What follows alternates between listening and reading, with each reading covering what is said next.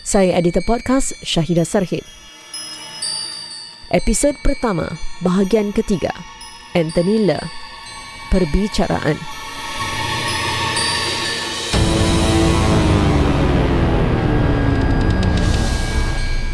Diari Mahkamah.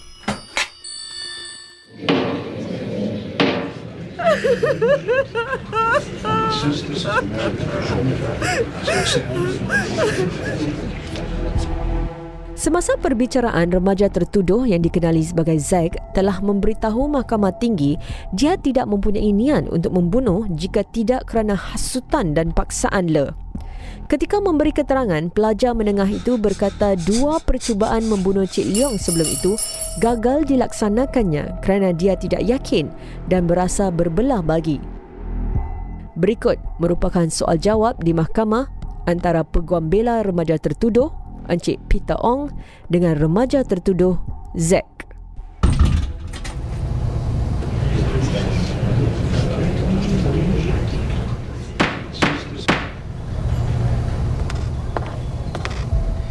Anda mempunyai dua peluang untuk membunuh. Kenapa anda melakukannya pada kali ketiga? Saya sedar saya tidak ada peluang lain. Kalau saya tidak laksanakan rancangan itu, Anthony akan terus ancam saya. Apakah Anthony tahu anda terlepas peluang itu? Ya, saya hubunginya di telefon. Anthony naik marah dan dia suruh saya melakukannya walaupun anak perempuannya ada di situ. Apakah Anthony meninggikan suaranya? Suaranya garang. Saya naik takut. Apakah yang berlaku pada peluang ketiga untuk membunuh itu? Anak perempuannya tidak ada bersama Cik Leong. Kemudian saya menyerangnya. Selepas tu saya lari dan turun tangga. Saya berjalan ke perhentian bas secepat mungkin. Saya naik teksi bertentangan perhentian itu. Saya ke pantai Pasir Ris untuk membuang kisah itu. Hmm. Jadi, adakah sesiapa memberitahu anda cara membuangnya? Anthony, Berikut pula merupakan soal jawab antara peguam bela Ler mendiang Encik Subas Anandan dengan remaja tertuduh Zack.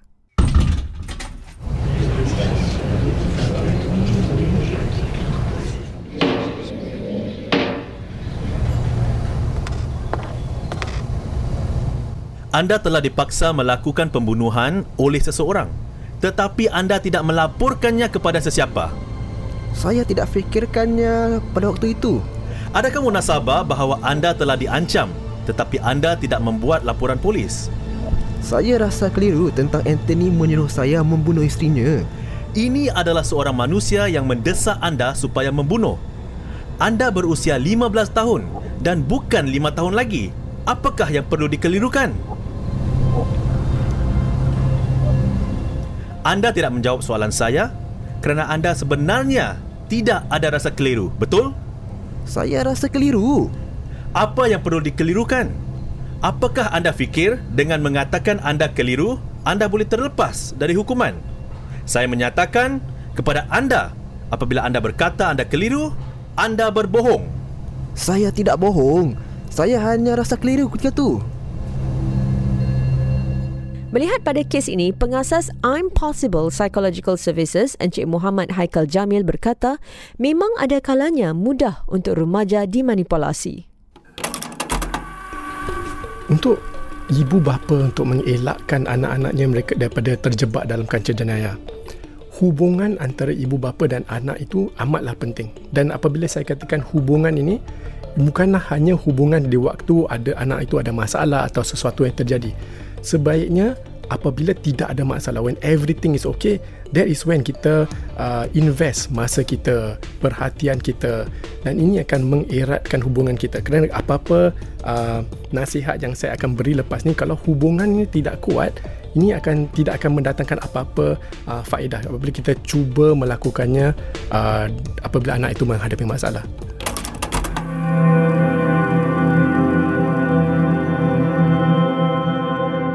Dalam kes ini, remaja lelaki yang dikenali sebagai Zack telah didapati bersalah atas pembunuhan pada Disember 2001.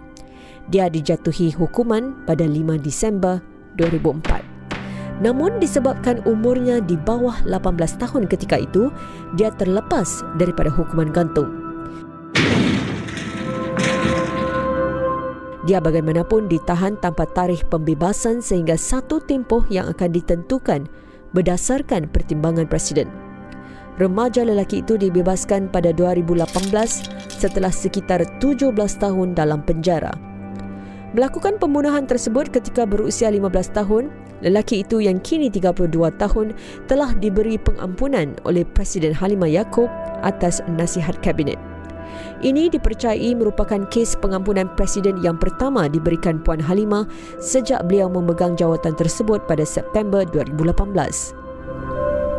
Menurut laporan yang pernah diterbitkan Akhbar The Straits Times sebelum ini, pesalah tersebut dikatakan menunjukkan tingkah laku dan kemajuan baik ketika dalam penjara. Malah beliau merupakan pelajar terbaik dalam kelasnya di sekolah penjara bagi peperiksaan GCE peringkat O dan meneruskan pelajaran untuk mendapatkan ijazah. Ibunya yang dikenali sebagai Cik Dorcas Lee, 60 tahun berkata beliau sering berulang alik antara penjara dengan pejabat kampus universiti untuk mendapatkan penilaian bagi tugasan dan peperiksaan anaknya yang mendalami jurusan bahasa Inggeris dan pengajian perniagaan. Beliau juga telah mempelajari alat muzik harmonika dan gitar ketika di penjara. Dengan pengampunan ini, apakah maknanya kepada sistem keadilan negara? Adakah ia bermaksud jika jenayah meski sehingga pembunuhan dilakukan oleh seseorang yang berusia 18 tahun ke bawah bermakna individu itu terlepas daripada hukuman gantung? Peguam Muhammad Zul Ikmal Muhammad Zul Ikram dari IRB Law menjelaskan. Sekiranya we, kita kembali kepada dia punya definisi eh. Uh, berdasarkan undang-undang di Singapura uh, individu yang berusia 21 tahun ke bawah uh, dianggap sebagai minor. Uh, untuk mengembangkan definisi minor ini kanak-kanak yang berusia 7 hingga ke 16 tahun uh, mereka dianggap sebagai juvenile. Uh, biasanya mahkamah juvenile atau the juvenile courts eh uh, akan mengambil tindakan lah uh, penjenayah seperti pencurian uh, gang related offences gitu eh. Uh, dengan itu kanak-kanak yang berumur 7 tahun ke bawah mereka tidak akan bertanggungjawab atas kesalahan yang dilakukan. Uh, ini berdasarkan daripada section 83 eh uh, of our penal code. Namun kanak-kanak yang antara 7 hingga 12 tahun uh, mereka tidak akan bertanggungjawab atas kesalahan yang dilakukan seandainya kanak-kanak tersebut eh uh, tidak mempunyai kemantangan yang sesuai untuk memahami kesalahan tersebut. Uh, so maksudnya oleh itu pihak mahkamah mereka ada peranan lah untuk uh, berdasarkan eh faktor-faktor yang dan situasi yang dipertikaikan lah uh, in that sense eh. Uh, tapi bagi individu yang berumur 16 hingga 20 tahun pula mereka merupakan anak muda eh yang dianggap matang dan lebih menyedari terhadap akibat sebuah jenayah yang dilakukan. Uh, berdasarkan kerumitan kesalahannya eh uh, kes akan ditentukan oleh mahkamah yang tertentu. Uh, bukan semestinya daripada youth court uh, it can it can also be dari mahkamah yang lebih tinggi lah. Uh, tetapi hukuman yang akan dijatuhkan uh, untuk kanak-kanak of this range eh 16 ke 21 tahun uh, dia berbeza eh. Dia berbeza dengan uh, penjenayah penjenayah yang berusia 21 tahun ke atas. Uh, ini disebabkan mereka dianggap sebagai penjenayah yang muda maksudnya mereka dipercayai eh dalam uh, lingkungan usia ini mereka lebih muda dan uh, mereka boleh berubah lah dalam uh, society masyarakat kami. Maksudnya kalau penjenayah itu bawah eh daripada 21 tahun uh, seperti kalau mereka 18 tahun eh contohnya uh, mereka tidak akan dihukum uh, matilah kalau mereka membunuh. Sebab-sebabnya they are considered young young offenders uh, dan prinsip hukuman yang mahkamah ikuti eh um, lain daripada penjenayah yang yang umur daripada 21 tahun ke atas lah. Bagi Anthony Le, dia telah didapati bersalah atas pembunuhan isterinya Cik Annie Leong. Di mahkamah, Le tidak mengakui penglibatannya dengan alasan dia hanya bergurau dengan remaja itu dan tidak menyangka dia akan melaksanakan rancangan tersebut. Timbalan pendakwa raya Lo Cheong Yo bagaimanapun membidas alasannya itu. Le katanya akan mendapat manfaat daripada kematian istrinya meraih untung daripada penjualan rumah maisonette mereka yang berharga 480,000 dolar dan mendapat hak penjagaan anaknya Evelyn Le 4 tahun. Le menyimpan dendam terhadap Cik Leong setelah beliau memohon cerai. Ketika menjatuhkan hukuman, Pesuruh Jaya Kehakiman T. Yong Kuang berkata rasa terkejut dan prihatin yang Le luahkan serta tangisan pada hari pengebumian istrinya merupakan satu lakonan semata-mata.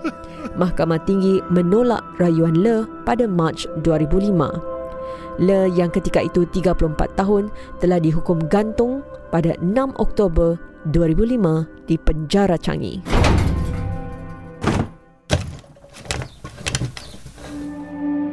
Keluarga Madam Leong dikabarkan telah meneruskan kehidupan seperti biasa tetapi perasaan mereka tentang pembebasan pesalah tersebut hanya mereka saja yang tahu. Sekian dahulu dari saya, editor podcast Hashtag Notapis, Diari Mahkamah, Syahidah Sarhid. Diari Mahkamah.